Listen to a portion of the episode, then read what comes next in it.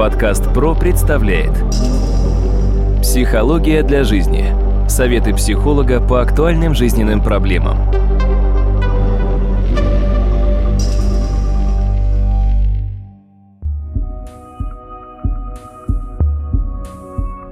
Здравствуйте, дорогие друзья, у микрофона Сергей Чеботков. Сегодня мы поговорим о том, как люди попадают в различные секты. Каким образом это происходит, когда вроде бы, казалось бы, абсолютно нормальный, независимый человек внезапно становится адептом какого-то совершенно фантастического, а может быть даже и деструктивного учения. Итак, хочу представить моего собеседника, кандидата психологических наук, доцента, профессора Дмитрия Смыслова. Дмитрий, здравствуйте. Здравствуйте, Сергей. Дмитрий, так в чем же основная причина того, что люди оказываются вовлеченными в какие-то секты?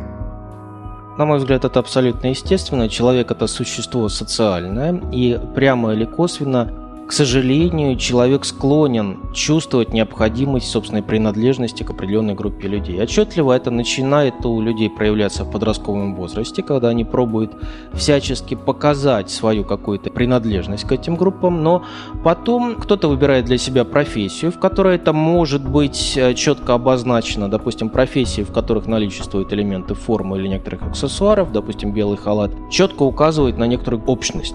Получается так, что не только в мире людей, но даже и в животном мире, и даже в мире насекомых наличествуют социальные общности определенные или такой групповой разум.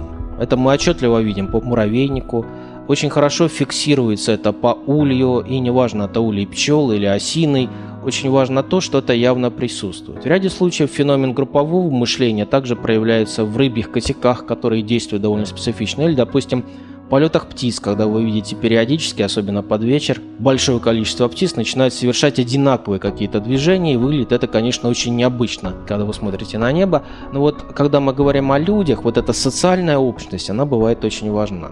В наше время сложилось так, что общность на протяжении 30 лет, в принципе, рассеивалась. Она рассеивалась довольно отчетливо. Если, допустим, в советское время были четкие градации. Октябренок, пионер, комсомолец, партиец – ну и так далее. Важно то, что вот эта структура четко была простроена, и люди понимали, откуда к чему они стремятся и что они должны проходить.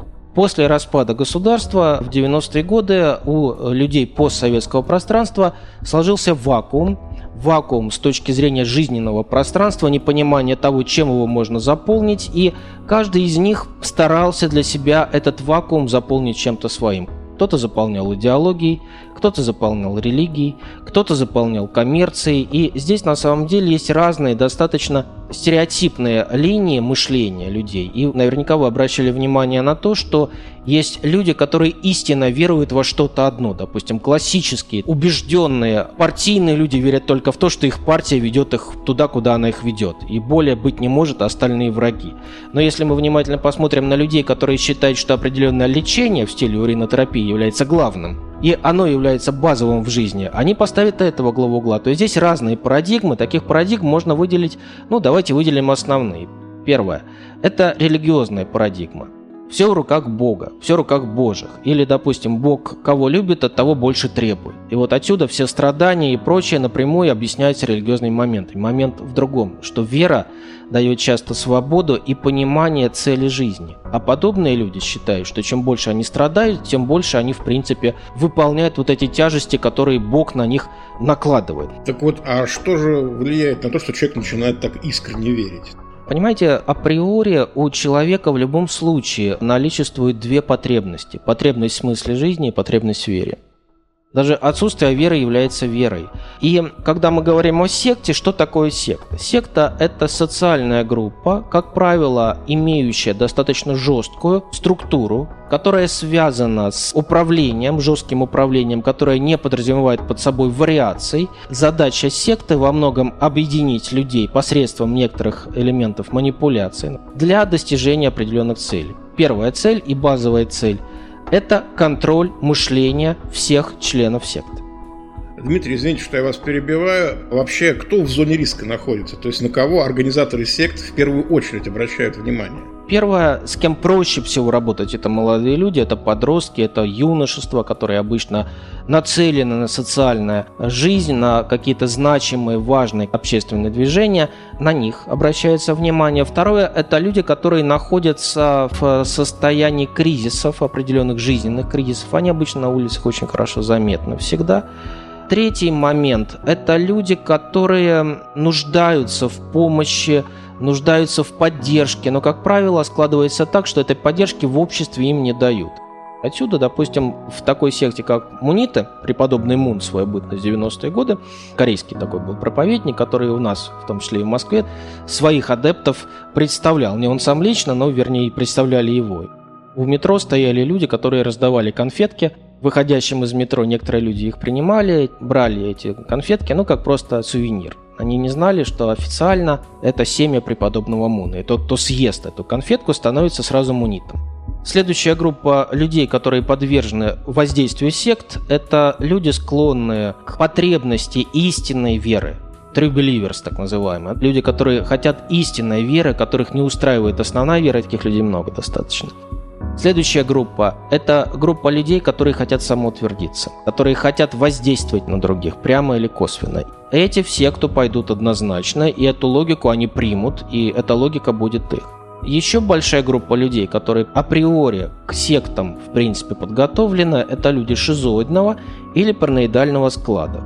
Хуже, когда параноидально-шизоидного. Кто такой параноик? Человек, для которого одна сверхценная идея управляет всем остальным поведением. Кто такой шизоид? Человек, который склонен к это расщепление, то есть он живет в несколько не то что расщепленном мире, шизофреник живет в расщепленном мире, а шизоид живет несколько отстраненно от себя, от своего тела, от ситуации, он смотрит со стороны на происходящее. Вот это как раз то самое состояние, параноидальная шизоидность. Человек, который начинает видеть какие-то тайные знаки мистические, знаки судьбы, божественные персты и прочее. То есть это вот весьма и весьма специфическая группа людей, которые действительно идеально готовы к любому подобному сектантскому восприятию.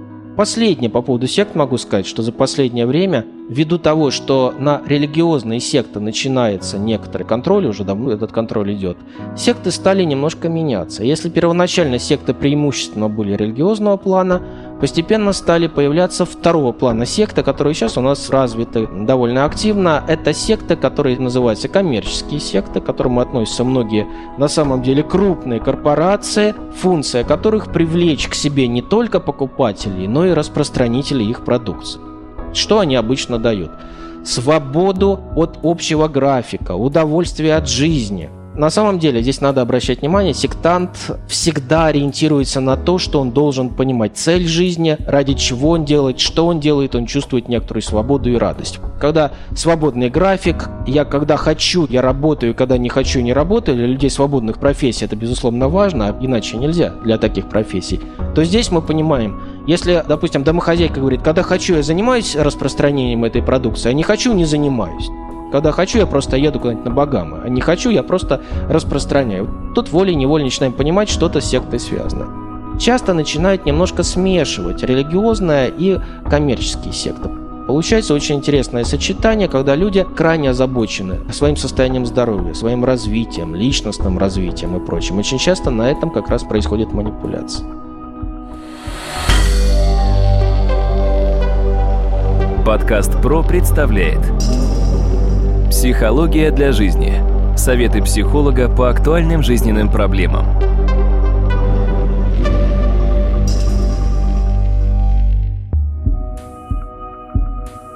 Как родители могут определить, что, вот, например, их сын или дочь каким-то образом попали в секту? Они же сами не придут и не расскажут, скорее всего. В отношении выявления сектанта первое, на что нужно обратить особое внимание у такого человека, это не важно, это ребенок, это может быть супруг или супруга, очень часто подобные ситуации бывают, возникает сильное внутреннее напряжение, попытка скрывать какую-то информацию, периодически скрытое общение, человек закрывается в комнате с кем-то общается, на самом деле по поводу сект, что еще я не сказал, но это важно. Есть некоторая группа сект, которая связана с суицидом. Особенно это связано с подростковыми всевозможными этими группами детскими.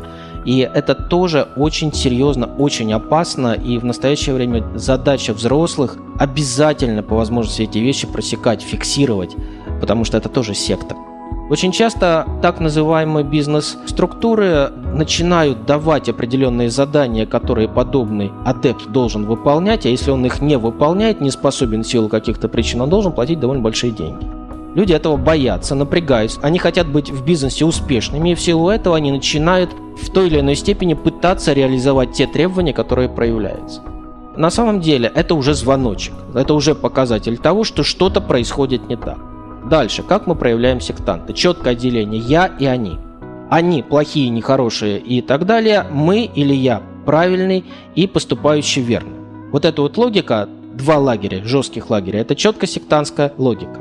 Момент, который тоже может быть весьма важен, появление нового имени. Это как раз тоже показатель того, что человек начинает относить себя к другой социальной группе. Как только у него появляется новое имя, он относит себя к иной социальной группе. Обратите внимание, женщина выходит замуж, меняет фамилию, это новый человек. Часто меняется подпись, меняется отношение к себе, меняются дипломы, документы и прочее. И это не так просто. У женщин подобное происходит в силу традиций. Но изменение имени – это изменение человека, это новый человек. Дмитрий, ну возвращаясь к теме подростков, которые внезапно попали в секту, то что бы вы порекомендовали родителям, которые, например, выявили вот те самые признаки, о которых вы только что сказали? Во-первых, все-таки, если подросток обучается в учебном заведении, пообщаться с психологом в этом учебном заведении, что скажет он, фиксирует ли он какие-то изменения и с чем это может быть связано.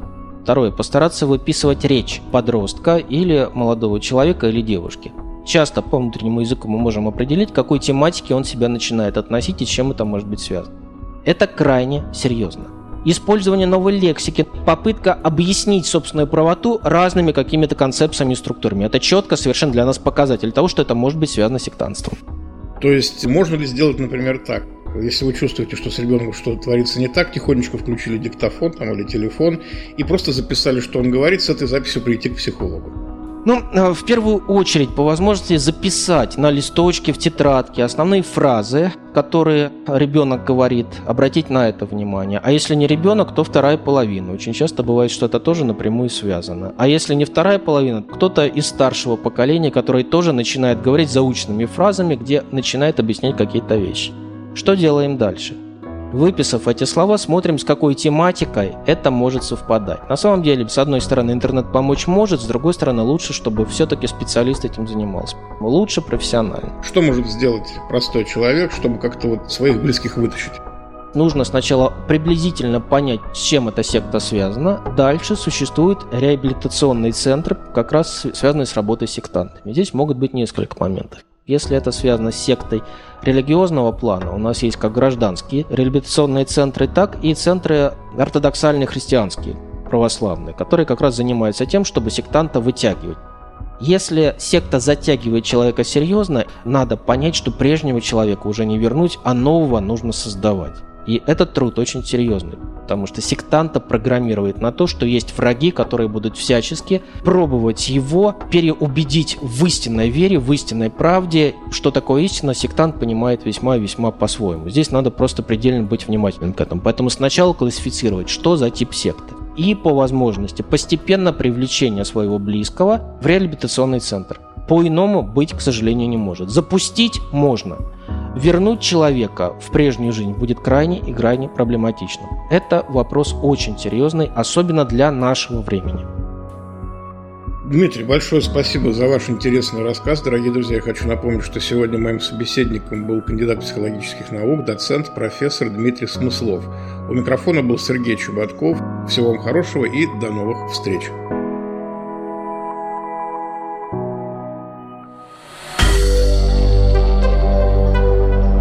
Компания «Подкаст Про». Подкасты премиального качества.